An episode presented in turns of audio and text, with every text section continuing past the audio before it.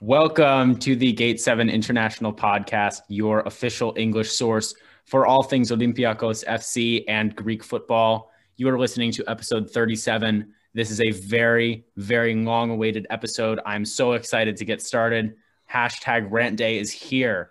We are incredibly excited to get into this. We've got Lambros Sirmos, we've got Adi Bulubasis. My name is Peter Thompson.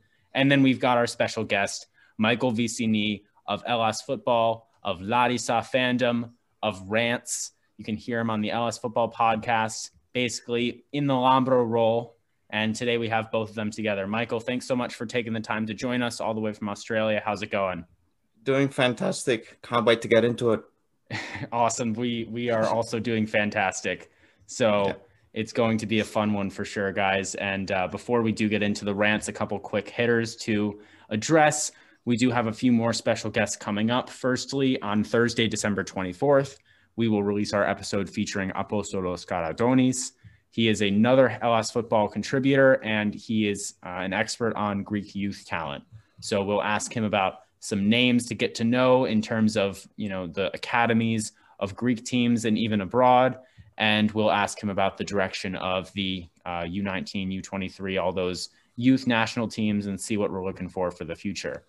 On Monday, December 28th, we will have our Boozing with the Boys episode coming out featuring our good friend George Haralampropoulos. This episode will be an opportunity for the audience to engage with us. So we'll post the Zoom link on our Twitter at Gate7INTL, same as our Instagram, Facebook, and Reddit. And we will allow you to come in one by one, ask a question, say hi, whatever you like. We'll be having a little fun. This one might be a little bit more explicit than our traditional episodes, so keep that in mind as well. We have a new special guest for the episode coming out on Monday, January 4th, the first episode of the new year. We will be joined by Yanni Karisiotis. That's Adi's coach, for those who don't know. Uh, it wouldn't be a Gate 7 International podcast episode if Adi did not bring up his playing career, as he has many great stories of his coach making him run thousands of miles after making a mistake, and how if Lazar Ranjevic did those things with Coach Yanni, in the dugout, then it would just not be allowed. So we're very excited to hear him on the podcast. He's also worked with Carli Lloyd, uh, who's a star for the U.S. women's national team, as well as a bunch of other successful American soccer players. Uh, he's coached state championship sides in uh, the Americas, and he's also a former academy scout for Olympiacos and also played for Atromitos. So he's got a lot of expertise.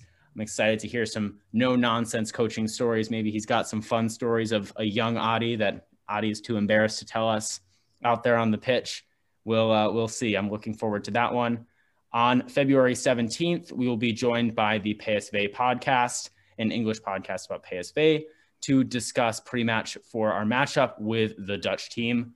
That will be coming out all the way in February, uh, right around when the Europa League round of 32 begins. So keep an eye out for more news on that. Adi and I have recorded the stats podcast. We just finished recording it. That will be out probably early this week, maybe uh, tomorrow even. So keep an eye out for that as well. We will have it as our pin tweet on Twitter uh, for folks who are interested. We also want to say thank you again to our sponsor, Piraeus International Incorporated. Piraeus International has been importing and exporting cargo for companies and individuals for over 40 years. They can assist you in importing olive oil, marble, or any other goodies from Greece. They can also assist in exporting, whether you have one box or a full household of items that need to be sent over. Check them out at piraeusintl.com or give them a call at 410 675 4696.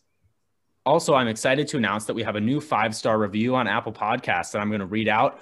We would like to say a big thank you to Athan P for leaving this review. And if you would like to leave a review, please do so, and we will read it out just like we're about to now. So Athan said, this is how I was able to get into Greek soccer when there are no English sources. These guys are great and care about what they do, but they seem to just love talking about PAOK, especially this guy Lambro. I think they might be PAOK fans. Honestly, I'm sick and tired of the, the, the reviews if they're gonna be like that. You know, honestly, no, we, we love those made, reviews. We love those reviews. People, come on. Just no more, no more PAOK underneath our podcast. It cannot be happening. Well, Lambro, it seems like it's up to you to stop talking about them, mate. You brought. I don't even. I don't even talk about PAOK. I don't even. I don't even know. Lambro, we're talking about. We talk about like in Olympiacos Giannina game. You're like, by the way, did you see PAOK lost. What a trash team. Bottom feeder club in Greece, bottlers in every tr- competition. context. It's context. It, it can't. It just you have to read between the lines like I do. You, you see a Olympiacos game like in you Olympiacos think, like two games into the season. Lambro like it's getting lonely at the top. How PAOK just started cutting it this year. it gets cold at the top. You know, dropping points with Atromitos and oh, Volos, man. PAOK. You know, Oh, Should man. drop points today, but not gonna get into that. Anyway. I mean, we probably are. but our go audience trolls us now because of you. Just remember that. I don't know. anyway. I don't- I speaking don't know speaking of trolling Lambro, we actually have to give him some credit here because he has actually spoken a transfer potentially into existence. Um, Mitroglou is is rumored to be signing. Uh, some teams in the Middle East were after him, looking at a, a deal worth about five and a half million euros, but the sources are saying he may be on his way back to Greece. Not sure this is the best signing, not necessarily, but uh, for the content, for the laughs, for Lambro, I mean, this is an all timer. You have to think he's been talking about this since September. honestly huge transfer, biggest transfer in years. I'm also getting word from sources. Torosidis will be joining him out of Stop. retirement. No, I can't do this anymore. No Paulo more. Machado with his mustache. Maniatis is coming out of coaching. Olympiacos is back. No, but seriously, Peter, this is great news. A player who's in great form. He's been playing a lot recently, banging in goals. In Has his been dreams. with the U23s for Marseille? Did I did I miss that? yeah, that? he's been banging in goals for the U23s. He's ready. He's he's like fit. the Danny I'm Drinkwater of. France. I'm getting word he's Yeah. ready to go. He- Danny Drinkwater of France. What is this calamity? no, this is this is some this is a man who knows how to score goals. He's gonna do it for us coming in. Very exciting transfer. Everyone knows my opinion. I didn't think I'd be making a Danny Drinkwater reference on the pod, but staying in England, uh, we have brought in a player from an English academy, an Arsenal academy, as a matter of fact. For those who don't know, Lambro and Adi are actually Arsenal supporters. Uh, the player's name is Dario Sese De Luca. Uh, I don't know if he's actually English or maybe some sort of dual nationality situation. That name sounds Portuguese almost to me, but I mean, I could be talking crap as well. But interesting to see that happening. Uh, and maybe it's an encouraging sign that Olympiacos will look to bring in more players this winter. Uh, they seem to be interested in a variety of left backs. And according to a report from Sport FM today, there are four that have made the short list. Uh, the first two that you will be familiar with if you've been listening to our podcast Matheus Reis, the Brazilian left back from Rio Ave, who we've done a deep dive on all the way back. I think it's maybe episode 15, one of our earlier ones. And then uh, Frederick Bjorkan, the Norwegian left back for Bodo Glimt, uh, is another player that has come up in the headlines more recently. Those are two players that are rumored in the short list with uh, Bjorkan maybe looking as the favorite. And then two other new names, Isiaga Sylla, a 26 year old left back. He's currently playing with Lens in Liga and he's on loan from Toulouse, who got relegated last season. He's Guinean. He's knows Mady Camara. I'm assuming they've played together on the international stage, but he is a bit older than the rest of our prospects. And then the last one is a player that, if you've watched UEFA Nations League, you'll actually have seen him play. Uh, and I, excuse me if I get his name wrong, but it's Oleg Reabciuk. Uh, he's a Moldovan player. He plays for Ferreira in Portugal, so he's from a big nation.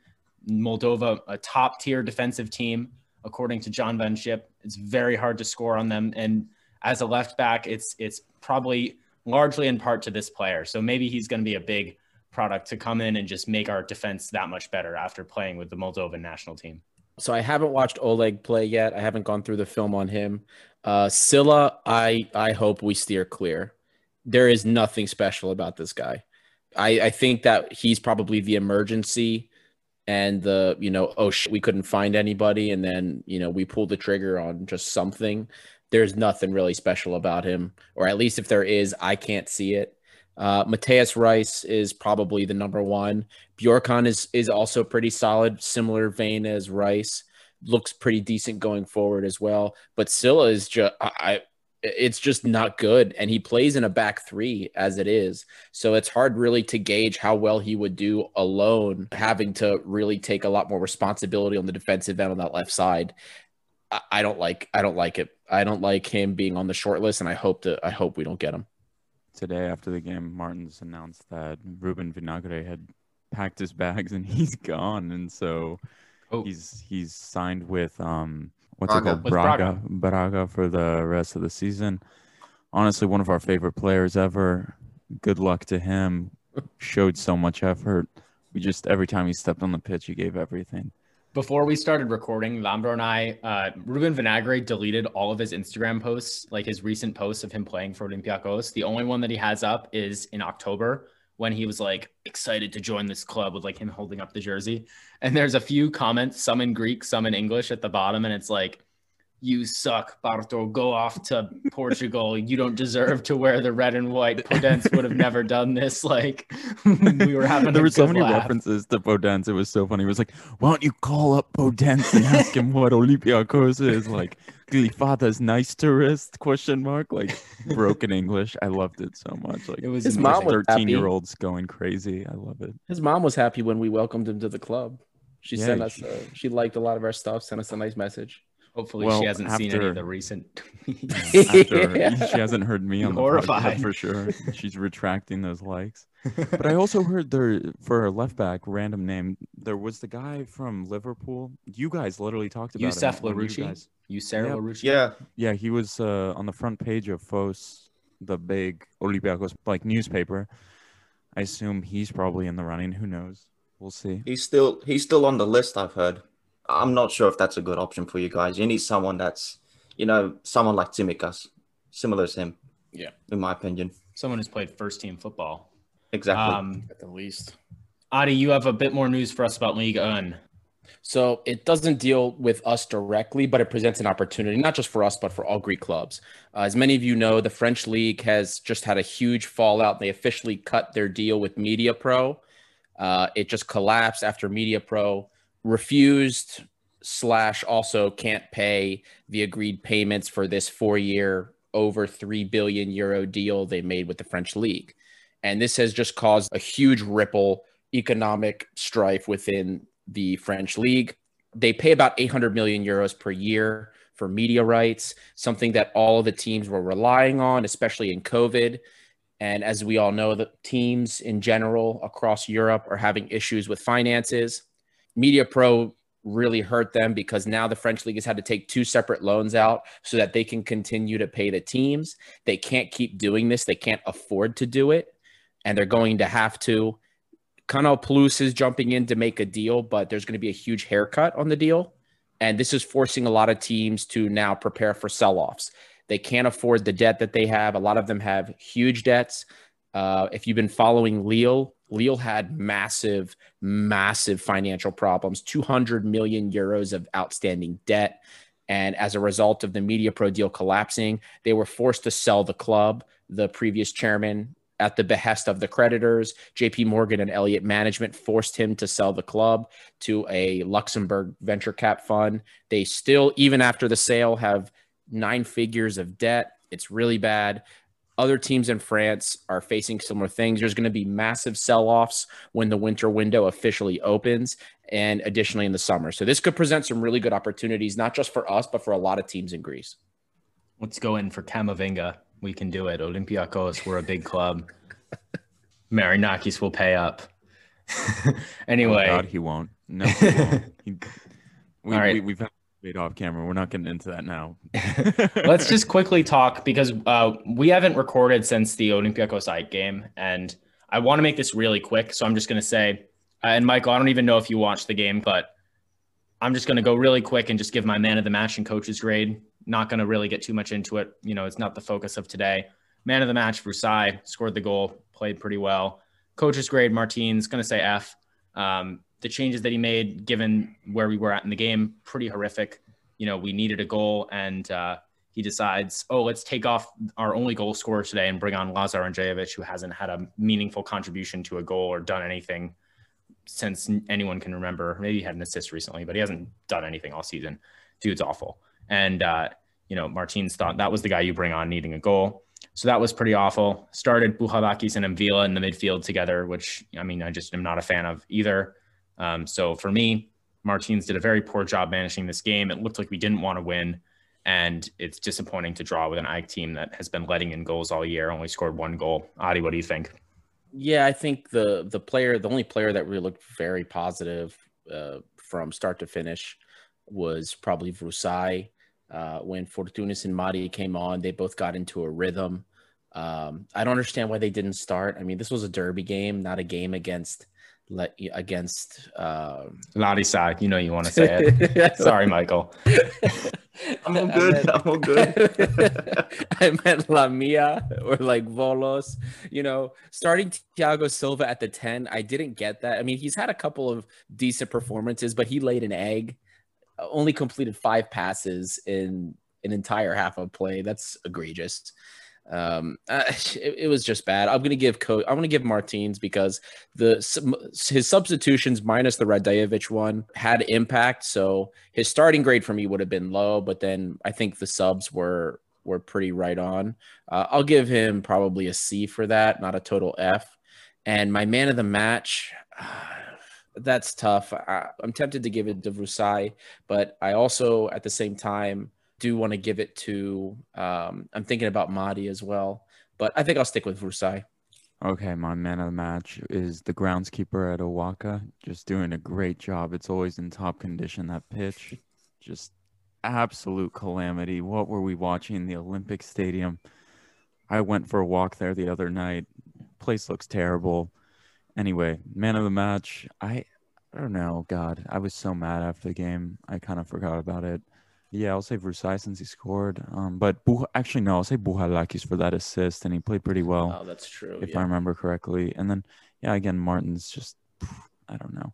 Again with the pitch, always complaining about the pitch. Um, I think Kougias made a joke actually in his post game statement about Martin's always talking about the pitches in Greece, which they all suck, but like except for ours and a few others. But yeah, no, I wasn't happy. I would say D as well. I if we had recorded right after, I could go into detail and get upset about it. But yeah, I don't really remember that much. We've gone through a few days now, so yeah. Got to have a short memory with these games. Let's move on to Larissa, a win, five-one victory. El Arabi with a brace. Masouras comes on, gets a goal and two assists. Bruma, a goal and an assist. All fun. Soudani scores a goal. Michael, let's go to you first not as much fun for Larissa, but also kind of you expected to not get any points from this game. Pinaka scores a goal. What are your thoughts on the game as a whole? As expected, I expected a huge loss. You know, it's, it's going to be like that AEK game. What was it? A couple weeks ago that we lost four one. The whole team was just uninspiring. But this this was just a bit different. Nine Greeks played in today in this game, which I was actually extremely proud of. We should be playing more of these youngsters because Larissa has a tradition of bringing up young talent, you know, since the since the 1970s, and since since now with this Kougias ownership, that tradition has been lost, and uh, we saw the likes of Khaladzis getting a run. I think that was his debut in the Super Super League, if I yep. recall. Who else played? I think Kotsamanides. Kotsamanides, the center back. Yes, we, we, we got him from um from you guys, Olympiacos. He's on a four year deal. That was his debut as well. Yep. We also strangely started our second choice keeper who we got from Levadiakos. yeah. And he he didn't he didn't win me over. If, if you've seen this first goal and second goal, those were what are those errors? You should be commanding your goal. I can go into that all day. He looked like he, he, I don't think he stretched his arms. Stretch your arms, mate. Stretch your arms. You're a yeah. goalkeeper. well, God it is nice to see a few debuts uh, and a couple players also um, Maidanos, who has been used very sparingly for Larissa this year, getting his first start, I think, and that's at least nice. I always say if you're if you're going to be bad, you'd rather be bad with academy kids than with old guys that you brought in for money. So I suppose yeah. at least that's nice, but yeah, very very odd decision to just bench the goalkeeper. I guess maybe they just assumed that they thought they wouldn't get a result and might as well just uh, give people some rest right before the two week break. But we this five puts players out. Yeah. Oh yeah, there's five coronavirus as well. Yeah. Oh no, not coronavirus. They were all suspended. Oh. calamity! Oh my god. That's why all these youngsters started, mate. Oh my days. Tim Sparv was out. Well, um, Milosavljevic was out. Sparv oh, got sent off, your, I think. I think so. Yeah, he was yeah sent off, or he got four yellow cards. Yeah, something out of like the whole that. season so yeah. far. And your favorite player, guys, Dermashai. You can have him back if you want. I I don't don't want him back. No, No, no, you no, can we're keep good. him. He'll he'll be in top. he'll be in Super League two in no time, I think. Well, Michael, we got to bring up the elephant in the room here. I'm looking at the standings right now.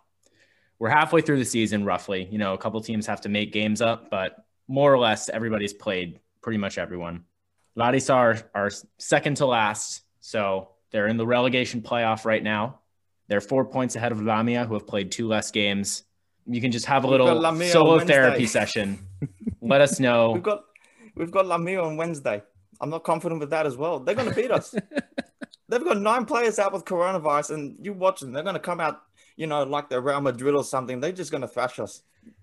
That's what's going to turn out to be. it's Oh, not great. Guria says we're going to make Europe. Don't worry. We, we hired this coach. Oh, that says we're going to make Europe. Yeah, we're on our way. Kougias is such a clown. I I just can't with the statements and just like he was gonna sue all of the refs in Greece too. Did you see that one? He got banned from the I've stadium for like a month. It's like he was like, "We're taking them all to court," and he literally filed a lawsuit against like all of the Every single one. Wait, Michael, like- Michael, can we also talk about? Uh, I'm sure you saw this like a couple of weeks ago. Uh, a few Olympiacos players were partying at some girl's like hotel or apartment or something. It was Ruben Semedo, Lazar, and Bruno. And this chick's lawyer was Alexis Kougias, and she and he was like out there like she was innocent. Nothing happened. Like she didn't do anything wrong. Did you hear about this? I've heard about it. He's also the lawyer of um Notis Sfakianakis. You know, he got a drug bust or something. Yeah, yeah, yeah, yeah. He, he was driving. Yeah, down he's also he's also his lawyer too. So that, that's his job. I don't get involved with that. You can do whatever you want, but in the football world, forget it. If he touches your club, goodbye, goodbye, goodbye to your football club. My favorite is like you just throw on the TV and he's like always randomly there for like a drug dealer, a murder, like a girl throwing a party. It's like Alexis Kougias, like the same thing. He's like, she's innocent. These blasphemous charges out of nowhere. Typical Greek justice system, corrupt. And it's like, what the hell? Like, isn't this guy the football owner? And also, like, I don't know, like being a high profile criminal attorney is enough to like own a football team and run a football team. Like, you make that much money in Greece. Like, wow. Like impressive stuff. It's just Lambro thinking about a change of career here. I see. yeah. I'm gonna I'm gonna be a lawyer. I think I'm gonna go gonna, like for Lambro's dream is to like buy Apollon Smyrnis and just like make ridiculous statements like I still don't forgive Ruben Vinagre from 2019. Just like Ruben Vinagre is not Apollon quality, never will be. He's like remember? 36 years old, retired at that point. Like, Still taking shots at him. But one one comment I want to make about Larissa is just one player, super random. Vagelis Platelas, just been around the world. Like I think he literally even played in Kazakhstan or something. And now he's back in Azerbaijan. Greece. Yeah, like God, what a name! I remember. Was he playing for AEK when they were in the second division? I Yep. remember like Yep. that guy's been around, and I always thought he was going to be good because he was short and like could dribble. You always think those guys are going to be good in Greece, you know, the next Messi. But anyway, just weird seeing him out there again. I'm actually happy he's um in the team. He's he's done okay for us. It's just I don't think this formation we're playing the three five two suits him. You need him in a just a four two three one, basic four two three one, and and four four two. That's all you need him to play him in. This three five two, he's trying. At least he's putting in the effort. Plays behind the striker, but he's, it's not working for him. That's that's just my opinion. And with Binakas as well, it was a highlight of that um, partnership between them two against Bazianina. That's our that was our only win this season. I didn't even expect that to happen, where we got all the three points away from home. That was our third win in 2020. And what I liked about Platelas and Pinakas, when them two are up front, you see more more mobility up front. Pinakas is making positional runs. Platelas is feeding him the ball, and I like that. And I don't think I've got to see that since that game. Pinakas again impressed me today. I love his off the ball movement, and he's a player that I would like to have for Olympiacos. I know there were some rumors linking, but his movement off the ball, he also has a nice touch too, keeps the ball nice and close. And at such a young age to have some of those technical gifts, that's really, really key to have. I hope he continues to play well. I hope he continues to progress. He's definitely going to be a player I continue to watch not just as the season goes forward, but in the coming years. He reminds me of Fountas. That's who I've compared him with, just based yeah. on his um, style of play. And have you noticed his goals this season? Four of them are headers, one penalty. It's crazy. It is absolutely crazy. You know, I, I found that out about 10 minutes before we started recording, and I, I couldn't believe it because the when I watch him play, he's actually good with the ball at his feet. I expect I expect to see more more goals with, with his feet, you know, maybe yeah. a cut and shot because he gets some opportunities like that. And then when I saw that he had all of his goals from headers, completely threw me for one. You don't really expect him I mean, I don't know what his what his height and weight measurements are, but when I look at him on the he's field, short. I don't expect a player. I think he's short though, right? He's only he like, looks like that to me, but yeah. compared to like some of our defenders like Ruben and you know Cisse and Ba, everybody looks a little bit short. But he doesn't seem like the most physical guy, but he can get in there and get into a tussle with defenders, and that's very valuable, even for a hold-up player to have that physical standing. With Benacas, though, striker's not his position he's actually a attacking midfielder. That's how he um yeah. that's how he first um first signed his contract, and then just recently he's now just starting to play striker, and he, he can play anywhere. He's that's why I've compared him to Fountas. He can play anywhere up up and all in the offensive positions. Can play wing behind the striker, or even your number nine. That's what I like about Benacas. Dermashire can't do that. No, you know he can't do that at all. And every time Dermashire plays, our attack just is just hopeless. We can't even get on the attack. We can't even get our own half. That's just the um the effect of Dermashire. And in this game, we started um Hamza Yunus, who I think is actually okay. He's not spectacular. He's not great. I think he's doing okay. You, when you sign for a mid-table club, you sign a striker of his caliber, Tunisian international. You look at his stats previously; it's actually okay. What I don't like about him is his age. He's I think he's like 35, but he, he did okay against Olympiacos. Um, I think he set up the goal with the header. It found Benacas and he just put it past the post. I think Sa got a touch to it and the net broke. I think. Yeah, yeah. I saw Sa putting it together at the end after the goal. One Olympiacos player who we saw really for the first time in a while was Bruma, the winger.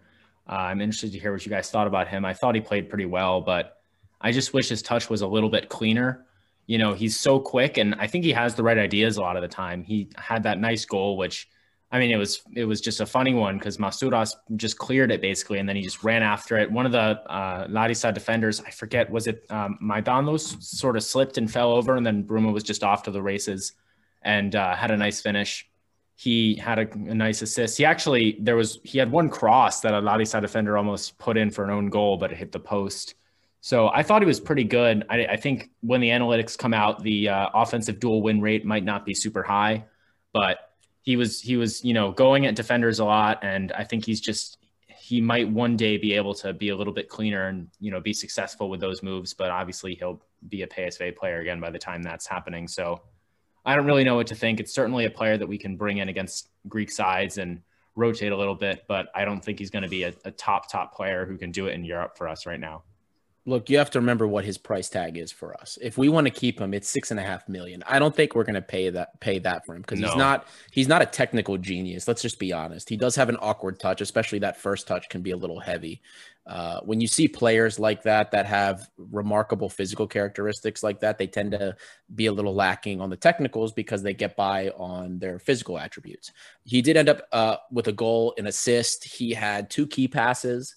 So I mean, he's a he did well, three crosses, and he is the only winger we have that has had over 70 passes. In fact, there's we haven't had any winger this season besides Mathieu Valbuena when they've played as much as he's played have had nearly as many touches on the ball. For me, he did an incredible job. Uh, multiple crosses. Uh, Peter, you're correct in terms of his offensive duels, five for 14. So he's dispossessed quite easily when you are able to lock him down. He just the technical ability is somewhat lacking, but he has pace. He had six progressive runs today, and every single one looked dangerous. Of course, the counter where uh, we were deep in we were deep in our third off of the off of the set piece, and the the Larissa defender kind of slipped, and Bruma just took off, went to the races, and then got his goal. That's where his value is, and we saw that Lazar had similar value in similar situations. Now, Lazar, I believe, has a little bit more technical ability than Bruma, but the thing is, Bruma moves around. Wyscout couldn't tell if he was a right wing, a left wing, a left attacking mid because he roamed. And that's what you want to see. He was moving. And in terms of interplay, I was actually impressed when he was getting into interplay with like Fortounis and with El Arabi. He can do it. And that's all you care about. So is he you know, I we compared him in terms of output to like Joel Campbell. He doesn't have the finesse or the technical ability Joel Campbell is, but in terms of the pace and his link up, it's there.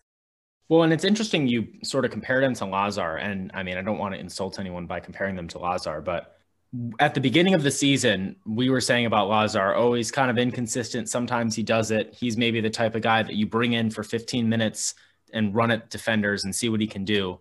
I don't really trust Lazar to do that anymore because he literally just does run at defenders, which just like just turns the ball over. Uh, doesn't really do that much positive for us. But Bruma, I think he seems to have a bit more of an idea of what you're supposed to do with the ball, when to actually attempt to get by someone, you know, when to pass it off. And he's a lot more successful at passing it off than Lazar is. I was worried that Lambro, uh, who's, you know, been in Greece for too long was going to be calling him the Portuguese Lazar after today's game. But I think Lambro's been a little bit more positive than that. But yeah, maybe in Europe we can throw him in there for 15 minutes. We're playing his parent club in February, so that should be interesting. Just look at his track record. He's played for big teams and he's played at the highest level Champions League games with Galatasaray and he's done it at a big level. He's taken heavy big price tags. Like he's a player who has it. He has to have it. You know, Lazar Angelovic, let's be real he needs to go get the Vrousai, the Lazaro, Lamprou, whatever treatment in Hollands that all Greek players do and learn how to play football. But Bruma has that knowledge somewhere. It's just like, is he going to produce it? The duels is a problem sometimes. Like, I was sitting there watching, and it was just like, he's not going to get by these people. Like, like I don't know, the dribble wasn't there. Like, his close control and his dribble to get by someone like I was thinking, just like he was one on one with a Larissa defender, and I was like, okay, just take this guy, and he couldn't do it, and it was just kind of dis. I was disappointed. You know, I thought maybe he would be better at that, and he wasn't. So that was disappointing for me. Yeah, his touch isn't where it needs to be. I think he's even he's 23, so he's not you know what you would classify as a you know wonder kid or anything, but I think he's got a lot of potential. Obviously, though, doesn't matter because we're not going to pay six million euros for him. So maybe he'll be good one day for PSV. Anyway, uh, let's quickly go over our man of the match and coach's grade for Martins again, and and uh, I'll start. I think there were a lot of good performances today. Part of me wants to say Masouras, but he only played, you know, 35 minutes. So instead, I'm just going to give the slight nod to El Arabi, who obviously had two goals. Not that they were outstanding goals, but it's good to see him at least scoring in Greece. And hopefully, this run of Greek games without any European play might sort of clear his head a little bit. Really, he was sort of, you know, mentally in his own head against these European sides and just not putting the ball in the back of the net. But I thought he was nice there. And then he also had, of course, the missed header that led to Soudani's goal. So he's getting in the right place at least. And that is enough for man of the match for me, although I think pretty much everyone played well. Coach's grade, I'll say A minus. Not too much to say here. I think there was a good degree of rotation. Got to see Androutsos again. He played a good game for uh, a bit of a half there. We saw Kuipers at the end. So all that stuff for me, uh, A minus for Martins. Michael, what do you think? I guess you can give a Larissa man of the match if you want, and then give Larissa's manager a grade. Uh, of course, Pinakas man of the match. That's no question about it. Pinakas, he was just he was doing all the work today, and he got the captain's role today as well. So uh, to fill in for Milosavljevic and Tim Sparv, they're, they're the first two captains. So Pinakas fills in. I saw his post-match comments, and he he shows potential to be a, future leader, not only for a club, a future club that he plays for, and for Larissa, but maybe for the national team if he does get that chance, if he does reach that level. So I'm happy for him that he's that he got the captain's role today. And for the coach, Yanis Tatsis, this is this is actually his first time coaching in the Super League. So to come up against Olympiacos and you and you turn up with nine Greeks in the lineup and only two foreigners, and the whole bench pretty much Greek. Uh, I don't know. i am going to give him a C. there was nothing he can do. At least the team put in the effort. I wasn't upset at all. Maybe maybe the goalkeeper, he showed exactly why he belongs down below the Super League. He doesn't belong in the top level.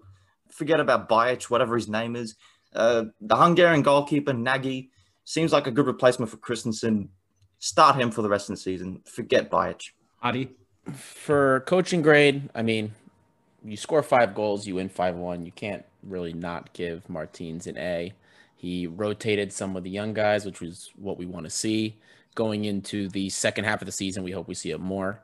As far as man of the match goes, uh, that one's that one's really tough for me. Uh, on one hand, I you know I I think about giving it to Bruma, um, but Fortounis when he was on the pitch was involved in all but the first goal. Uh, he was involved with all of them. He had one assist, one second assist. Uh, that the ball that led to the direct assist from Bruma. He had three other key passes. Uh, he was one of our one of only three attempted smart passes the whole game. I know it's weird to think that we didn't have a lot of smart passes, but when you don't rely on through balls because you're stretching the width of the field, that's what happens. Fortounis had eight crosses. He was stretching the width of the field for us. He did so much. He was involved in so many things. So for me, it's it's tough for me to, to think between Bruma and Fortounis, who were both so heavily involved in the offense. Um, with a, you know, of course, the runner up for me is going to go to El Arabi and then Soudani. Uh, just to check myself before we did the podcast, I went over almost every shot, every opportunity we had in front of goal all season. Soudani charged the goal for rebounds and went to the goal after shots more today than we've had anybody do all season. And I don't know if you guys remember last season, those were a lot of the scrappy goals we got. Soudani, even Hassan at times, rushing the keeper after a shot's been made, after a cross, just seeing if he's going to make mistake, being there if there's a rebound. We've been missing that all season. And hopefully, now that Soudani might be coming back into the fold, maybe joining the first team for more appearances, we need that. So in the end, I'm going to give my man of the match to Fortounis just because he was everywhere and involved in everything. In the end, he only came up with an assist and a second assist, but he was way more involved than that says. And without him, half of those opportunities don't present themselves. Okay, so man of the match. I disagree with you guys. I'm gonna go with Avram once he came on. okay, that was a bad joke, but I love seeing him. okay, I gotta I gotta compose myself. Why did we even waste a sub on that man? Like, anyway, always good to see him play. You know, Yann M'Vila played fantastic today. I'm gonna be honest with you guys. Yep. I really want to give him man of the match because some of his passing was so great. He was getting further forward. He was linking up. El Arabi got a. Did he get the assist on the first goal as well? So he had an assist and two goals it actually did not register as an assist for him because okay. he headed it and I think it hit somebody. It might have hit somebody first. So it was like Got a it. deflection. Uh, okay, uh, it wasn't intentional. Yeah. It, yeah. So he's not registered with an assist uh, because I okay, guess. Okay. Because I thought as it was, it was like Rafinha crossed it in. Then did he head it back? I'd have to rewatch it. Anyway, it was headed and then it went across to. Uh, yeah. So, anyways, I would probably just El Arabi, I guess, for scoring the goals. But yeah, it, like goals not considered, like M'Vila, uh, I really enjoyed his performance today, and I, yeah, screw it. I'm just gonna say M'Vila man of the match for me, and then Martins again. I think four four two, like he enjoys four four two. I think that's the formation of the future for this team. I really like Soudani two striker formation. I love Kuipers two striker formation, playing with either Hassan or El Arabi and then if Hassan's out, Mitroglou comes in, and then you have Soudani and Kuipers. I'm all for that. Like I really appreciate that 4-4-2, and I want to see it continue. Just slide Mitroglou and think we wouldn't notice. I see what you did there, Lampro. Pinakas over Mitroglou this winter. That's that's the statement that I'm ready to make. Sorry, Michael. It's just the way it is. But how dare you? How, what what is this? Mitroglou, king of what is he king of? I gotta look. Back. Anyway, he king of protein bars. He, this man is a legend of this football club. He is welcome. I'm going to the airport. If he comes January first, I will be at the airport. I taxi 30 euros. I'm I'm down. I'm, is it, I'm going. Is it four kilometers away from from your house or your apartment? Oh God, dang it, Peter. Yeah, it's a, it's more than it's more than the six kilometers. I'll have to check with Kyriakos Mitsotakis, Prime Minister, to see if I can go out. He might be able to make an exception for you. This is like a big deal. You literally Oh. predicted this happening, but Yeah, it's a big Anyway. deal for me. So let's let's get into the real rants. You know, we've we've covered the games, got the games out of the way. We're we're gonna get some rants going. We're gonna have some fun. We do have some fan questions, but it's also you know sort of mid-season time. Well, for everyone except Larissa and Lamia, uh, they have a game coming up in the midweek. But for Olympiacos, break is officially underway. So let's let's go over some things. Lazar Angelovic, the Serbian Seba, has played almost 900 minutes for this club the half of the season, including lots of time in Champions League. He's got about the same production as Mario Vrousai in double the minutes. So Vrousai in less than half of the minutes that Ranjevic has played has produced as much in terms of key passes, smart passes, goals, assists, creative opportunities in general. Lambro, how, how does this make you feel, my friend? What, what do you think should happen to Lazar this winter? What do you think the club should do with him? this is really how we're doing this. You're just like dropping the most inflammatory topics and like go. Yes. God, wow. Yes. Yeah, That- we gotta, this we gotta we get you this? Okay, rolling fine. too. We have a nice Okay. inflammatory one for Michael too after this gets started. Okay, okay, okay, okay. Um, no, like Lazar, we we know how I think about him. Like he's the Serbian Seba. It's known, you know what he hasn't done anything all season. He hasn't done anything since the game against AEK in the cup final. But even then, it's just like he's almost like Usain Bolt. He's like a track star. He can run all day. He can run at you. But is he ever gonna do anything? No. That's why I think he should go to Holland. But the thing is, I, I fear he's he's like loved around the club for some reason. I don't, I don't know why, but I think he's gonna stick around. And I, I don't know. Honestly, I would take Androutsos on the on the wing over Randjelovic, And I, I think the final straw for me with Randjelovic was the party too. I hate him, but like also the party where he went. Kougias, Yasas, how are you? Anyway, but just like what a stupid thing to do when literally it was like two weeks after the country went into the second lockdown like everyone's suffering business is closed and lazar angelovic freaking partying it up with some random 26 year old woman in her hotel room like you idiot and then you get coronavirus literally a week later i wonder how you got it like I, I I don't know, like you know those islands off of Athens. Like I would have just like put a boat, like rowed a boat, and just dropped him off on the island, rowed back, like one of those abandoned islands. Like no, but seriously, I'm just I don't know. What do you guys want to do with Lazar Angelovic? I feel like I always talk about him. What do you want to do with him? It's not about me. It's not about me and Peter. It is about, about you. you. Speak up. Speak Okay. up. This is also your rant. there. All right, loan him out. Loan him out. I'm There's my rant. I'm just gonna Back go on you, Lambro. monologues about monologue about freaking. Well, now that you said loan him out, ah, let's get back to no, no, no, no, no, no, no. You, you guys need to speak about Lazar Angelovic. This is not how this is gonna work. This isn't a one-way street. What, what are you talking? This Well, it's a two-way street because we have stuff for Michael as well. It goes round and it goes round and round, and and you can go off in different directions. So it's time for Adi to talk about Lazar Angelovic. Oh, my job isn't to talk about anybody. Lambro, you're about the same age as Lazar Radejevic. Actually, no, he's a little younger than you are. So think about it. You're in your prime, single guy, pro athlete. Yeah. You know, it's COVID lockdown. You haven't seen a woman in months. He's probably training all the time. You know, the, maybe the maybe the the desires there, and Semedo gave him an opportunity. Like, hey, look, we can hang out with all these chicks. Bruno's coming too. Bruno is a clown. Bruno's coming. The moment someone's like, if Bruno's anything, coming it's too, like I'm Bruno's Mike- coming too. Michael. Like, oh, never mind, man. I'll stay home. Michael, Michael, I want you to give me your honest opinion. You're Lazar. Randjelovic. Yeah, you're Lazar Rajevic, okay? I was just gonna And say lucky something. I was just gonna say about Lambro's Usain Bolt reference. Usain Bolt, okay, because he trialed here for a football club here in Australia. Oh He yeah. failed. Yeah, just like And- Lazar Angelovic failed at football. Like the track field is open for this man. Like I heard the Olympic trials are going on. He got an extension, right? It was delayed a year. He's got hope. Serbia's competing. Godspeed, Lazar. Godspeed. But, but yeah, where were we at? He's going to the party. The moment the moment party comes up, it's like, okay, party. We can talk party.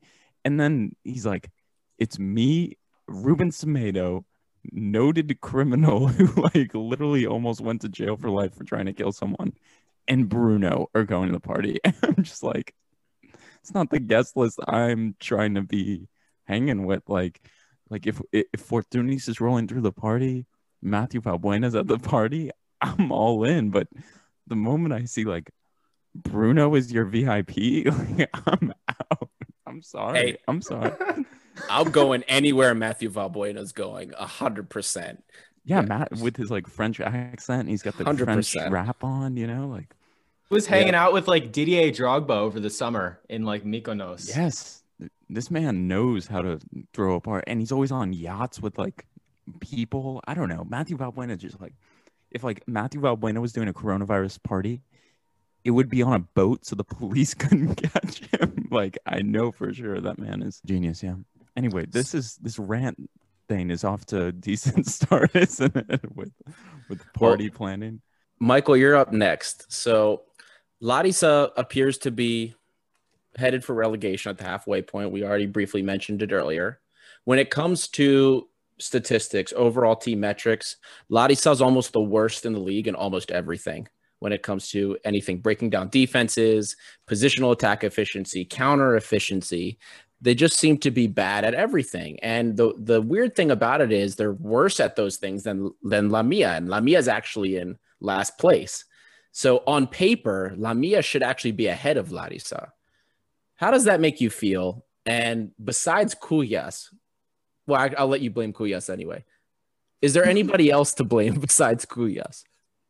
It's Gurias. It's these are his players. He brings in these tourists. I call them tourists. That all they care about, they they just come to your club and they say, "Oh, I'm proud of the history of this club. I'm going to give my hundred percent." What are they doing on the pitch? All they care about in, in their head is Mykonos and Santorini. It's not just my club; it's every other club in the top level. I'll give you one. Okay, Dermashai. Does he care about my club? He comes from Olympiacos. Paid 500k Olympiacos for Panionios just to save their debt. Whatever they, whatever they did, I don't know. And then you see him going on a failed loan move to Belgium. Came back after, you know. Now he's on this transfer case that's gone, I think, deferred at Ardis. I don't think he did well there either. And now you see him at AL doing nothing. we had um Gabriel Torje, who's just got released. Ali Ghazal, Egyptian international, got released. Adnan Saserovic got released. Mateo Muzek, set to be released. Your player, Yanis Kosti, who I actually want him to play. I want him to play. And Gordias has actually singled him out to terminate his two year loan. What for? What absolutely for? We need a midfielder. We, we're playing Spiros Glinos, who I don't think is spectacular, but he's, he's still young. He's still a young player, but he's not got much experience in the top level. But you need a guy like Yanis Kosti, who has got that ex- some experience. He's a Cypriot international. He's a, pretty much a regular in the national team. Play him for God's sake. Play him. And I'm hearing he can play also centre back. If worst comes to worst, play him as centre back. The previous coach, Yanis Tatsis, I'll, I'll give him some benefit of a doubt. I, I don't, I don't hate the guy, but he's not for the top level. He's just doing whatever he can. He's he's just inherited this team from Michalis Grigoriou, who should have been sacked during the time when this the COVID nineteen was declared a pandemic. He should have been sacked then. I was not confident with him at all. Continued with this three five two system that that just started to die out. He he was not rotating the side very much. He was responsible mostly for that embarrassing. Uh, do I have to say it? Do I have to say it? That embarrassing Greek Cup tie with Kalamata. We lost. we lost three 0 in the first leg. We won the second leg one 0 We got knocked out by Kalamata. That game. Wow. That game. Pinakas made his debut. Pinakas made his debut. That's the first we saw Pinakas. And I'm like, okay, if he's gonna say, if he's, if the Grigoriou, right, is gonna, is gonna, you know, bring up Pinakas, he's gonna bring up more youngsters, and he did that. That's that's the one thing I liked about Grigoriou, but he never changed anything. He never changed anything. For me, I do blame Gurias for putting too much faith in Grigoriou, but I also blame him as well. Some of these players that he got in, like for example, Papazoglu. You, you kidding me? You, you kidding me? The worst striker to play for the Ethniki, hands down, Papazoglu. You remember what was it? 2015, he got called up. I do. I remember. My God, my God, he's he's not good. And now you see McSanthi, he's now waiting to start the season there. Good on him. Do whatever you want in, in Xanthi. Do whatever. I, I don't want you near my club. Don't even. I don't think he. I don't think he belongs in the top level anymore. He's he is absolutely crap. He is crap. And Honestly, I, I, have a list. I have a list of signings. Bruno, Lazar Angelovic are both available. As director of football, I'm heading over to Larissa and dropping them off. Also, Klaus, ex PAOK player. I think he's kicking oh, around in the second division Klaus, yet to start. Apollon Larissa. That's where he is. He's, so he's in the second division, Larissa. He wouldn't need to well, move. The first division, Larissa could also use him. And also Moras, who used to play, who's now like 40 years old. I think he has like a cafe in Larissa. Yeah, he's, he's got um, yeah, he's got a cafe, and he's actually also a player for Apollo Larissa. Gee, what, mate? Apollo Larissa is going to be better than the real Larissa. What, what is going on? You know who else? You know who else is there? Glikos, oh World oh Cup God. goalkeeper. He's there. it's a huge team. We need to get an investigation. Peter Thompson investigated, sent him out to Larissa. Are they also playing in the real Larissa Stadium? You guys playing like the rundown no. one outside okay. town and like their their their stadium is close to the city, so it's it's not quite big. It's about what three thousand seats. It's it's in a little suburb, and it's close to where I'm from in that suburb. So it's just like right next to it, like close to the train station. And this season, if they're going to play at AEL FC Arena. You you figure it out. You you put the puzzle together. Guria says he doesn't have the money to afford the rent for AEL FC Arena, and we moved back to Alcazar after what six years. We've been up and down with stadiums. This is all with the last decade. Ever since 2010, we moved to AEL FC Arena. That season, we got relegated, and that team was not bad. When you look at that team, it was not bad. That was that had a potential for top five at least that a team of Dabizas, Venetidis. Venetidis actually stayed for one more season and retired in the second division. After that, we had financial problems, went down to the third division. When we went to the third division, we, we went back to Alcazar because we could not afford the rent for the new stadium, which, should I say, it's next to a prison, bad location. So we were in the third division. We started using Alcazar. Once we got promoted, Gurias comes and takes over 2015. That was the start of the Gurias era, and it's not been so good. You know, after five years at AEL FC Arena, you know, with all these conflicts with the previous owner, Kostas Pilatakis, who is still an idiot. He's still an idiot, but at least he cared for my club. In 2004, he came and took over. We were back. We were also in the second division. Yorgos Donis was the coach. Once we got promoted, we started to bring in some, you know, quality players such as Alon Neftis, Alexandru Cypriots. They were quality players that you would bring in. Ansue, I think he came from Portugal. Another, you know, cult hero for for us. He got us the he scored the winner for us against Panathinaikos in the Greek Cup final 2007. That's our last trophy. And we also got into Europe. Who remembers that game against Blackburn in the UEFA Cup? That long range strike from Bakayoko will never erase from my from my mind. Also, Clayton's goal. We also remember him. Clayton also went to Panathinaikos after, who was our biggest transfer. I think of two million euros, if I recall. After that, it's just it was our downfall ever since Uzunidis was sacked, who took over Donis after four seasons at the club. We've been up and down. We've been a basket case, you know, with all these, you know, owners. But Pilatakis is also at fault for bringing us into this financial situation in the first place. Blexitas came in 2013, didn't do so well. He gave it up to Gurias. Gurias comes in. I wouldn't say we're in financial debt. No way. No way. I, I would not say that. He's got money. He just doesn't want to spend it. That, that is the damn truth. And this conflict with Pilatakis regarding the stadium, it is all Gurias. He just doesn't want to reach in his pocket and pay that rent for the stadium. And then next thing you know, Apollo Larissa, they strike a deal to use the stadium while we are just going backwards. Next thing you know, Apollo Larissa is going to get promoted. We're going to go back to the second division. It's crazy when you think about it. Apollo Larissa have never been anywhere near second division, first division for the past four, you know, before the 2010. They've never been anywhere near that level. So it's good to see a fellow Larissa club doing so well. It's nice to see. I'm glad. I'm so glad you just got fired up for that. We're going to need that energy for this next question. Um, we're also going to try. We have a lot. We have quite a few of them, so we're going to try and get these moving. So this is for both you and Lambro. So I'll give each of you a chance to say your piece on it. As you know, the Greek national team, the draw, we know who the opponents are for the upcoming qualifying round. And Stafylidis and Bakasetas were both chosen to make statements on behalf of the national team about the qualifying draw.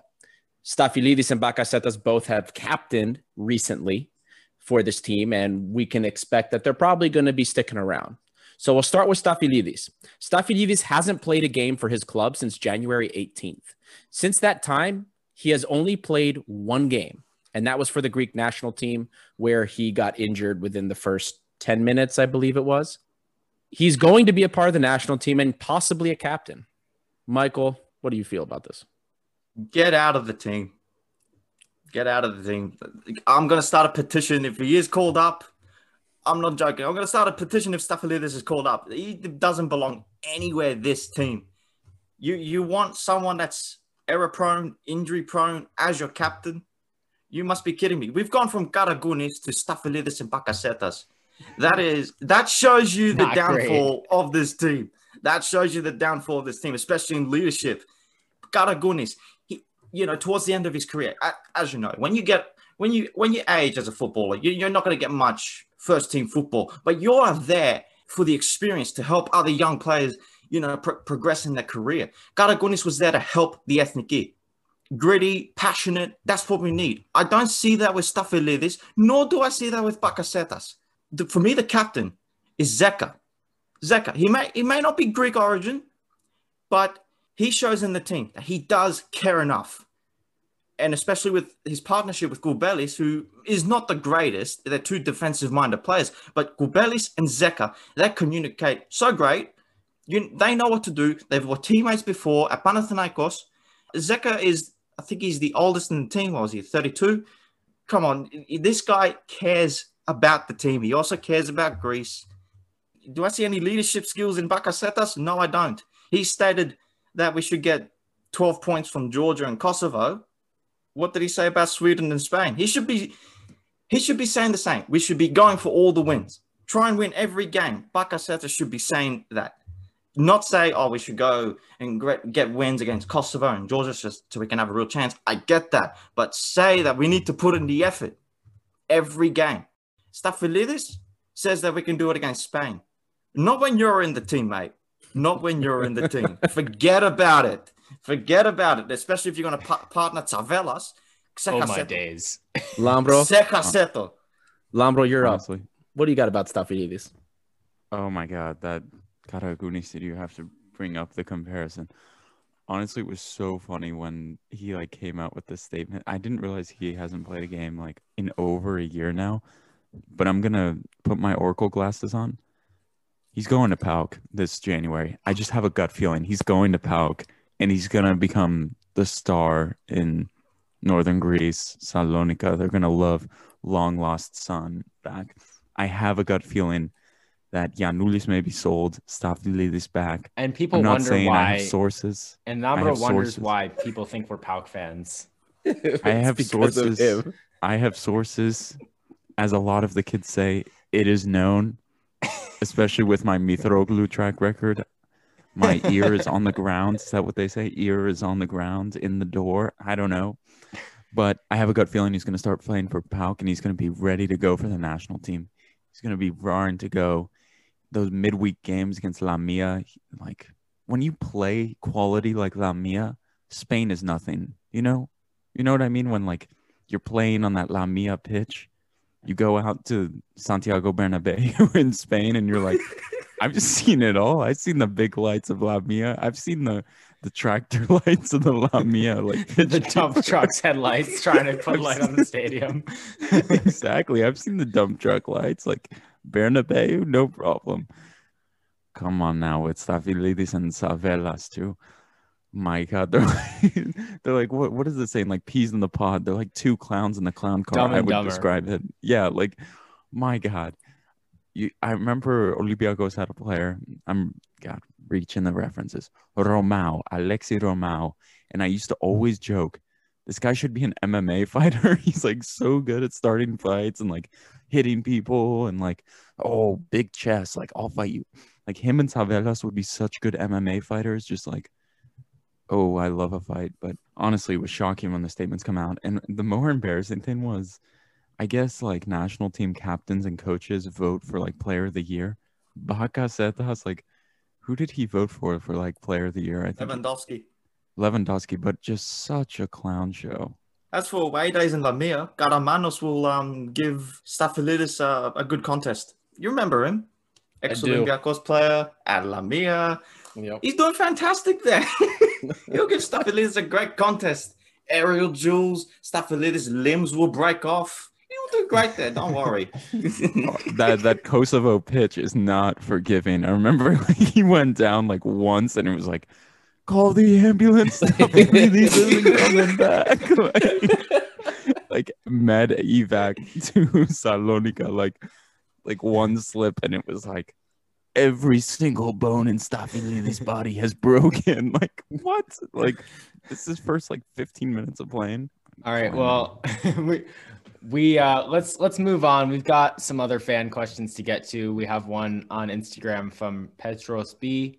Uh, thank you very much for asking. My Greek name is Petros. If I if I want to pretend that I'm Greek, so always nice to see that. The question is, and I'm quoting, uh, comment about the fact that European football, either Champions League or Europa League, continue to have a biased decision when we play against larger, well-known opponents, that being Olympiacos. The last game with Porto conceded a penalty in less than 10 minutes. That was questionable. Conceded two penalties against Marseille. There was the Wolves game when Mady Camara's scored a goal and then it was called offsides and there was some controversy as to that. What do we think? Maybe maybe Lambro gets started. What do we think about the officiating? Do we think that there's corruption? Do you think that they have an agenda against Greek teams? No, I honestly I don't really think so. I just think it's such uh Olympiacos doesn't get the best calls and the best refs, and maybe that's reputation wise, but really I think European matches are so close that it goes one way or another with us. Like, does that make sense? Like this is almost like I'm not gonna rant about this. It's more like it's almost a flip of the coin, and if you get lucky or if you're doing Mhm. well and you get the chance or you don't. I don't think it's rigged per se, but it's more just like the games are on a knife edge, is like the saying. They're so close, like one decision changes it and then you're done. And so it can feel like you're getting screwed by that one decision, but it's like that's just how European matches are. They're so close.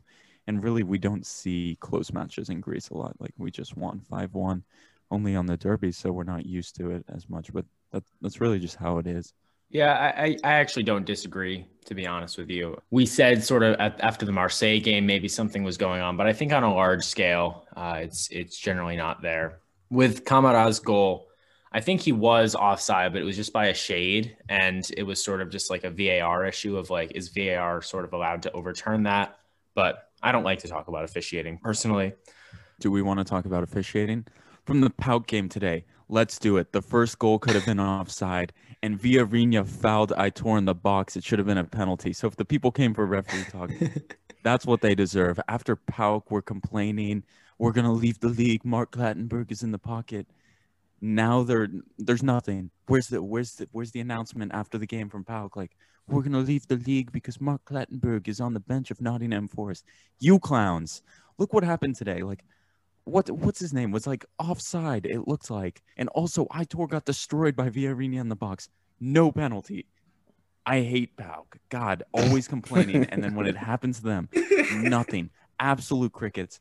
They play terrible football. I can't wait 3 weeks. We're going to destroy them. Anyway just on the referees real quick. If Kougias was around, he'd sue all of them.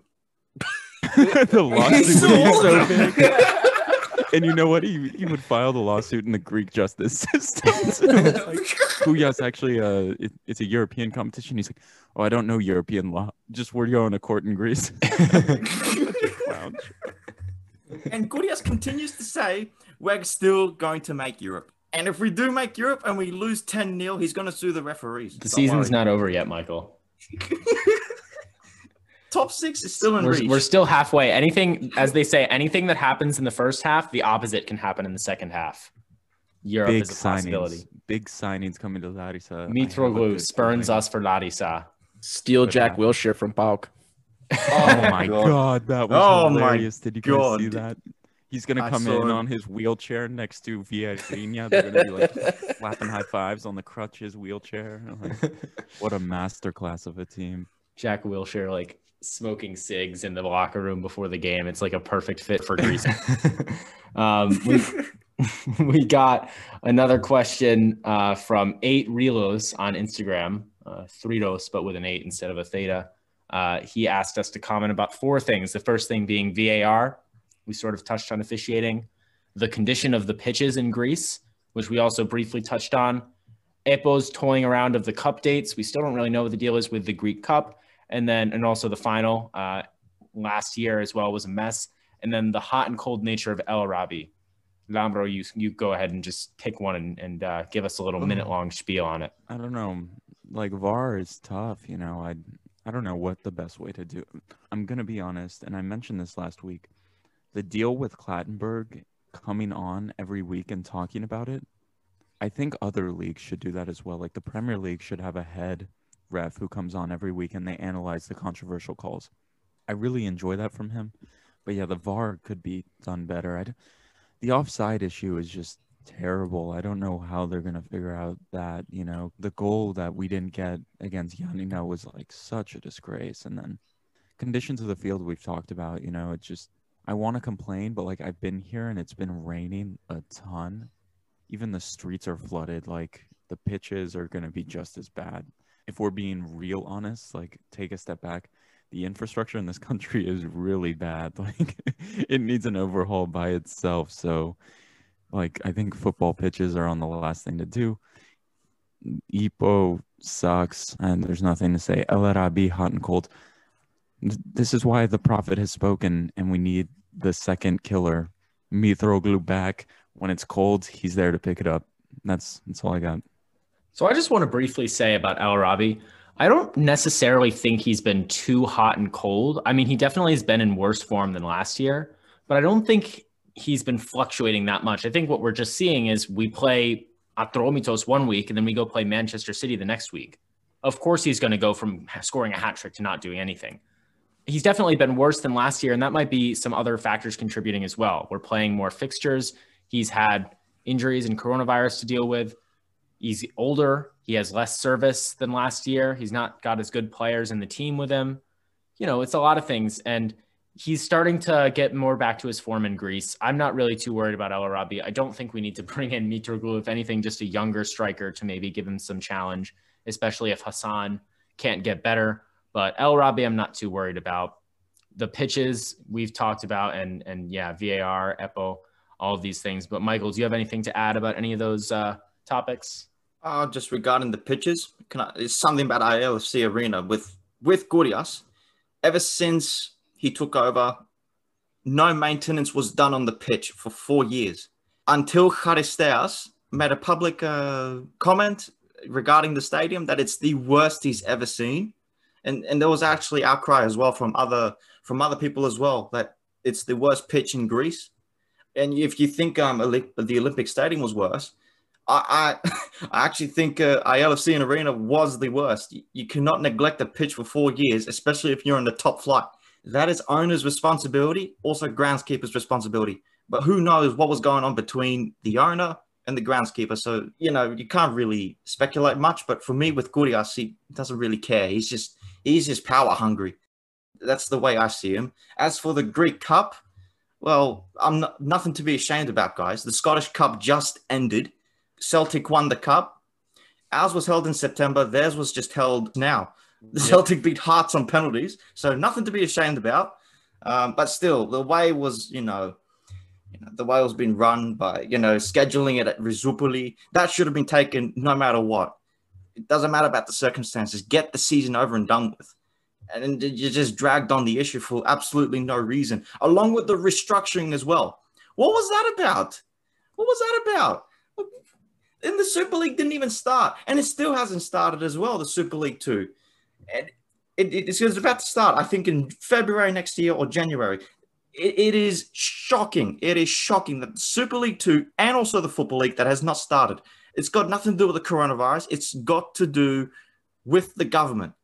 They can handle the protocols, health measures, and everything. These clubs, however, they are financially stricken. All of them they're not all, you know, financially stable. They need money. That's why OFI offered a portion of money to these clubs, to help them. And also the Ethniki, when they, well, they played against Cyprus to show solidarity with the clubs and also the players who are down that level. They deserve better. And that's all because of the government dragging this issue for too long. EPO, um, I've got recent news on that. I've heard Zagorakis is a candidate for the president to take wow. over Gramenos. Yeah. So Gramenos to be out, that would be the day for me.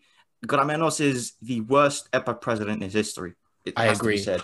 He's yeah. awful. He's absolutely awful. And then when it comes to like OAKA, the deputy minister of sport, need I remind you guys, he was almost relieved of duty when the issues were going on with Xanthi and the dual ownership. He was almost relieved of duty for for what he was doing. He's actually in charge of OAKA. Panathinaikos, whoever uses that field, they pay for the upkeep of it. But it's his job to make sure it's upkept. When they initially postponed the Greek Cup date, six weeks they had, six weeks they had to do something with the field. And they did nothing, nothing and ended up done. moving it back yeah. to Rizoupoli. That is disgusting, and it is honestly, it's insulting. It ended up at Volos, and who would have expected yeah. that? Just yeah. let the game continue. That's all we want as all football fans. Doesn't matter where it's held. No need to be all special about it. It was it was a pandemic. Play it at a stadium. Who cares? Get it over and done with. I have a quick comment about Zagorakis. So maybe people would like that. He's a national hero for 2004. But Olympiacos fans will not let that man get anywhere near that position. I don't know if you remember during the in January with the Xanthi issue, he literally like stepped out of line with the government, and he he was like, if PAOK is relegated, like I can't be a member of New Democracy, the party of Mitsotakis. And he was just like very protective of PAOK, blah blah blah. He was of course the president of PAOK, right, for a while. Like we are Olympiacos, but like imagining like Gavros, Fos, these sites, like if Zagorakis or even a PAOK ex PAOK player was like the president of the football federation, nah, man, that's never happening. Like his name be thrown out, but Olympiacos would riot. It's not happening. Got a couple more quick questions from folks. Uh, some interesting information dropped about a potential UEFA European Super League. This is something that's been talked about a lot, but we haven't seen it in its true form. Uh, a little infographic came out today displaying the teams that would be in. It would be a 20 team league, if I'm not mistaken, and the teams would be selected based on the five year moving average of the club coefficients. So, similar to the way that the countries are ranked when we talk about the national coefficient, but this time just for the clubs. As you would expect, you know, six Premier League teams, most teams from the top five leagues, a couple Ukrainian teams are in. I think a Russian team and maybe Porto are in. No Greek teams, obviously. Um, Olympiacos missing out, and then none of the other teams are close. A lot of a reaction from the community on social media about this. What do you guys think about the potential of a European Super League? I'm not um, interested, to be honest. But I don't know, Michael. You have deeper thoughts. I'm just like I've seen this stuff thrown around all the time. I just have no appetite, really. You know, me as a Liverpool fan, and along with many other Liverpool fans, even Arsenal, whoever's in that top 20, they all disagree with this Super League that they're trying to make. You know, it downgrades all these, you know, small clubs who have strong ambitions to make Europe one day. For example, one small club from Ukraine came up against Aris, and they eight, they're eight years old, Kolos Kovalivka. They knocked Aris out of the qualifiers of the Europa League. So mm-hmm. this this club has strong ambition. Good on them hope they, you know, continue to make big things in Ukraine. But for this Super League, European Super League, whatever they're trying to make, this is not basketball. You know, with Panathinaikos and Olympiacos playing in the Euro League, I think. What is it? Yep. It's that's what they're trying to Yeah. do. That that's the concept Yep. that they're trying to they're trying to do, and it's not going to work for football. It's not when you have Champions League, Europa League, and the Conference League coming up. How's the super? How's this European Super League going to work? Just, Forget just about another it. money Move stream on. for UEFA. Honestly, the way I see it, I totally agree with you. I think it's dumb. I, ho- I really hope they don't do it. The way things are set up right now is perfectly fine. It's perfectly fine. Yeah. One more thing, uh, we had Costa, our good friend at Olympiacos EU, and his entire tweet, I think, was just 433, or maybe the full tweet was done with 433. Uh, of course, with respect to Olympiacos. I'm just going to have my quick thoughts on this. I agree. It's stupid. Let's all remember that we only ever went to a 433 because Kostas Fortounis got hurt. Before then, it was the 4231. Now Kostas Fortounis is back. It's a 4231, maybe a 442 that sort of morphs into a 4222 or something like that if we want Soudani in. 433 for me, it's not it. Fortounis is back. Even Valbuena can play as the 10. We even have Thiago Silva. So I agree. Done with 433. Yeah, I agree. Done with 4-3-3. With Mitroglou coming back now, we have to go two strikers to kind of help. Can't even keep a straight face. you've killed it. You've killed the joke. He, we have to be ready for him and Kuipers building off each other with Fortounis roaming around. I think 4-4-2 is the best option, you know, and maybe he scores a ton of goals and he's like a really good player, but he's not so mobile anymore, Mitroglou. So we kind of need that 4-4-2 to help him out, and that's what I'm looking for. The 4-3-3 is just the thing is last year the personnel was perfect. Like Guilherme, Mady, and Bouchalakis, that midfield was perfect, and Valbuena kind of floating, and then Masouras as the winger, El Arabi in form, class fullbacks. It was perfect. The thing is, like the personnel this year just doesn't do it. It doesn't do it. So definitely 4-4-2 from here on out, and then 4-2-3-1. Here's my idea for Mitroglou. What if we had a little drone flying above the pitch and it had like a little protein bar hanging down from it? And we just flew the drone around and then Mitroglou just chases the protein bar and like we we use that to like get him to run really fast and we can like have someone controlling the drone so that it perfectly times his run. And then like he'll be chasing the protein bar and then the ball will just fall at his feet and he'll score it. How's the that? disrespect for this man. I am literally gonna buy his jersey. Like, I will, I will not stand this disrespect. Like, the club is like, we'll bring in Mitroglou, so like idiots will buy his jersey. Those idiots are me. you're idiots. I am buying his jersey. You're You idiots. Damn right, Congratulations. this club. Like, you're idiots. Everyone wants his Lambros supporting this clown business. Adi, it's time for you to give a rant. You've you've been relatively rantless throughout the day. We got you a little bit with EPO, but I think it's time we get a rant from you, sort of as the podcast comes to a close. Well, this is a rant that's available for rebuttal. You know, I know Lambro might have strong feelings. Oh, it's about it. coming. Maybe, it is coming. maybe It is Michael coming. as well. So today, for some reason, uh, there was the discussion about the investment with Mighty Nike, and a lot of our listeners were very upset with Mighty Nike and the lack of investment and worrying in the worry, the anxiety that we're not going to bring any big BAMs in besides Mitroglou, of course. The worry is that he's not going to invest and we're going to screw the pooch when Europa League comes along. So, what I wanted to rant about is just the severe lack of understanding of general business. Everybody needs to remember okay, Marinaki isn't Kokkali. He's not going to bring in, pay 10 million euros for players, or even in some cases, 7 million or 8 million players, except for Engels, Bjorn Engels, which ended up turning out to be not really a disaster, but let's just say not what we wanted. We build from the ground up. Marinakis has built a sustainable business model for this club. Okay. And before anybody says he doesn't spend anything, we have been averaging pre COVID over 20 million euros a season in terms of our transfers. 20 million euros a season, average, average transfers. Okay. This season, we didn't spend much. COVID hurt everybody's finances. We are still paying for stadium upkeep, guys. We still pay, and Olympiacos is still pl- paying all of those employees. There's no, there's nothing going on in the stadiums. There's no fans, nothing, but we still pay almost every single one of the people working there. Now you have no stadium revenue. We had the European revenue, just over 40 million euros that came in. The salaries we're paying our players are over 20 million per season. We still have upkeep. We still have licenses to pay. We only got 11 million euros from the Nova Sport license this year. We sold a couple of players. We sold Tsimikas. We sold Podence. Where's the money coming?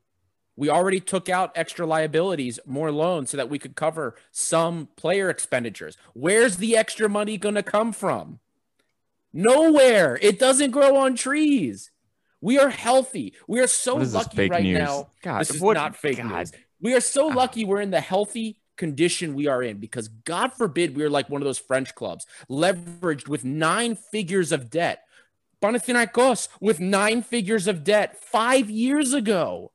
We are lucky to be where we are. Now, I'm not saying that some of the choices that were made, the the refusal to pay the extra 500,000 for Reis, the inability for us to go get to get Zaidu. No, those were poor front office decisions. Maybe they were being cheap, what have you. But all I'm saying is the business model we are running with right now is sustainable for the future of this club. Kokkali put this club in major debt. You want to spend big money? You can get a 10 million euro flop just like Diogo. Does anybody want that? Absolutely not. When Marinaki bought this club in 2010, we had eight figures of debt that had to be cleared. Marinaki dumped 50 million euro into the club. Two years later, another 50 million. Cleared our debts, built the academies, and built a sustainable business model for the club to go even when he is finished being president. That is my rant. I want a BAM though. I want a BAM. I want to go to the airport. What? What BAM do you want? Who? I I want all What? of the BAMs. You know, I'm sick and tired. Uh, like me, along with like most Olympiacos fans who are just like don't know the finances, want BAMs, want big signings, and you know what? Debt. Marinakis is a billionaire. Like, let this man go into debt. I don't care. Like, this man is a billionaire. Like, let him spend 10 million of What his own cash so we can. I don't know. Panathinaikos had four billionaire owners. They had four billionaire I don't owners. care. that I got banned from European 2010 football for five years. Do you want Yeah, that? That means nothing. You can't. it's just- not. Just put it's the money into the club. I don't know how it works. Just, just, just, just I I don't know. You- Wash it. you can't. just wash the money. I don't know. I don't know what the plan is here. Podence, we got like 20 million for. So we should spend 20 million on a striker for fun. Why not? we didn't. That- you know, we don't get paid that money all up front, right? The the the payment for Podence is coming over the course of three years. yeah, so perfect time for Or us. to sorry, two years. all It's of it. 24 months. We're getting paid in six installments. I don't, I for him. know. Number, you've played I'm- football manager before. I'm surprised you don't know more I, about this I know, but like I'm an epic football manager. God, I don't sign Jose Holebas and like Ruben Vinagres of the world. i've win the Champions League after like 10 years. Like I'm fantastic at that game. Are you kidding me? Like Well, listen. Olympiacos the biggest club in Europe after I'm done with that club. Like they built statues out of me outside of Karaiskaki. They renamed the stadium. No, but but seriously, no, God, okay. I'm not like a moron who's like twenty million dollar striker. I promise I'm not that bad. But like I do want to see some money spent, like instead of like freaking Rafinha in his short shorts, like jump in a lake, Rafinha, like five million. Can we spend five million on a right back, five million on a left back? I don't know. Like We spent seven Rafinha. million for the whole window. You want to spend Yeah, we- almost double that for one player when we don't have the money to support it? Yes. Just wash the money. What did I say? Wash the money. Just that's that's what they say. Like wash the money. Just put it in the washing dryer, whatever. I don't know. Michael, give us the third party. Give us a third party look. Oh, don't be an idiot on Twitter. That's all I have to say. Because I saw, I'm, I'm not kidding. I've seen a Twitter account. Its username is Marinakis out, and he's an Olympiacos fan. Like, what, what is going on? Okay, I'm not that far. Like I just I just want a little more. Like I just want to go to the airport. I just want to go to the airport for no reason. Like I You're don't have a the flight. airport Number, it's more than six kilometers away. What did we say? just non-coronavirus times. I- anyway, like, I- I'm happy with the club, but like I see the disappointment. Like I think some fans like just like, especially after last season. Last season was so great. People are just like, oh no, you know that like one meme where it's like, oh no, we suck again. Like 2017, 2018. Like that is the fear, you know. Like Marinakis may have built a stable model, but like the dark days and like Paulo Bento are not that far away. Besnik Hasi, like we don't Oh, forget, like as that's they say. so that's so dramatic. We're we're undefeated this season. We're undefeated. Yeah, but the football sucks. The It football sucks. poor- It has to be said. Okay, The poor football was nice today against Larissa. Okay, I mean, against they're not very no good, offe- but it was again, Michael, nice. no offense. Against Larissa, like the moment we play a team with like any bit of quality, the football is just like freaking Sam Allardyce is like, I love this game. Like he loves what he's seen. But like the rest of us are just like, God damn. This Take that back. Yannikopoulos will be so mad at you if he heard sorry, you say that. But like Big Sam got a big job at West Brom. Good luck to them staying up. Anyway, their football is going to be enjoyable. But no, like it's funny because Adi is like the negative 0.001% of Olympiacos fans. They're like, hey guys, let's be logical. Like the money is not always like we have to be safe. Like everyone else is like, God damn it, we want to spend 40 million on Mo Salah. Where is he? Like Memphis Depay available? Anyone? Anyone? I Leon- He's well- going for five million. Like that's crazy. Yeah. Five million euros. That's crazy. That's the thing. French clubs in debt. Memphis Depay available for five million euros. Bring him in. Lambro would literally like run to the airport and risk getting arrested and fined to see Memphis would- Depay arrive in Athens. He's gonna pick up Bruno, Semedo, and maybe Lazar on the way. oh I- God. you, know, you know, I would pretend to be their like limo driver to the party. Like we just arrive at the airport and I'm just like, here's your ticket to Braga. Here's your ticket to uh, Lisbon. Good luck, Lazar. Uh, here's a ticket to Siberia. Good luck, everyone. and just like, and that's it. Like, ugh. Right. Well, that about wraps up our episode for today, folks. I had a lot of fun with this one. I hope you enjoyed listening. Uh, Michael, any final thoughts before we wrap? Well, well if, if, if it's regarding owners in general, it's just, you know, some owners don't really care when they take over a club.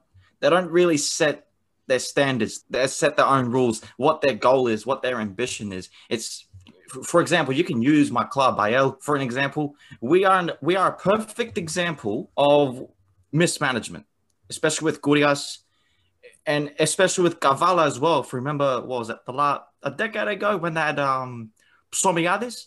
Remember him, Psomiadis? I think he was um the owner of Kavala and Australian international Craig Moore actually spoke about him, about his time in Greece, how how life was, how the club was running.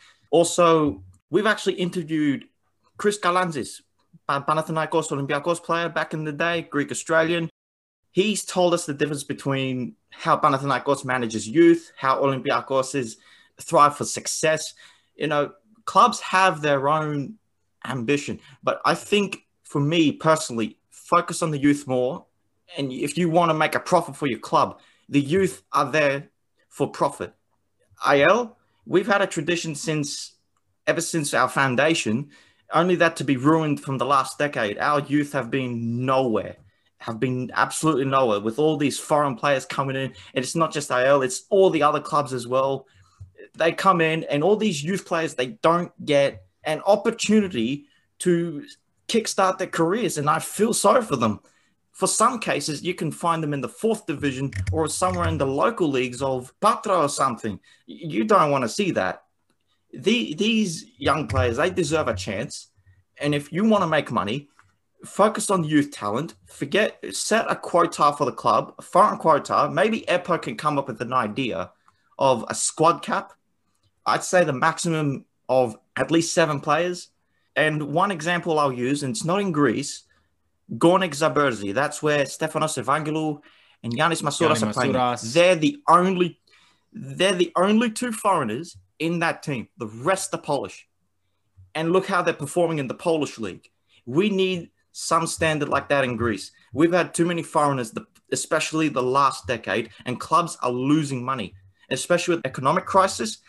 That should have helped us um, with, especially with the youth talent. You don't bring in these foreign talents. That's just my final thoughts. These owners really don't care. They don't set their own ambitions. Well, that's a nice final rant to end on. I do want to then say thank you very much for listening. We hope you enjoyed, especially if you made it this far. We will be back with Apostolos on Thursday, Christmas Eve, to talk about the Greek youth. So that's actually kind of a nice segue there. And until then, we've got a massive, massive fixture for the bottom of the league, Larissa Lamia big relegation battle coming up in the midweek. That's the only Greek game for the next two weeks. So, got some good quality to uh, to feast your eyes on for the holiday season. Can't wait for that one. Michael, I'm sure you'll be uh, sitting at the edge of your seat for that game.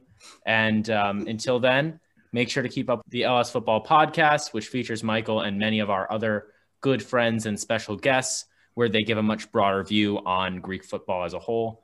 And we will see you very soon.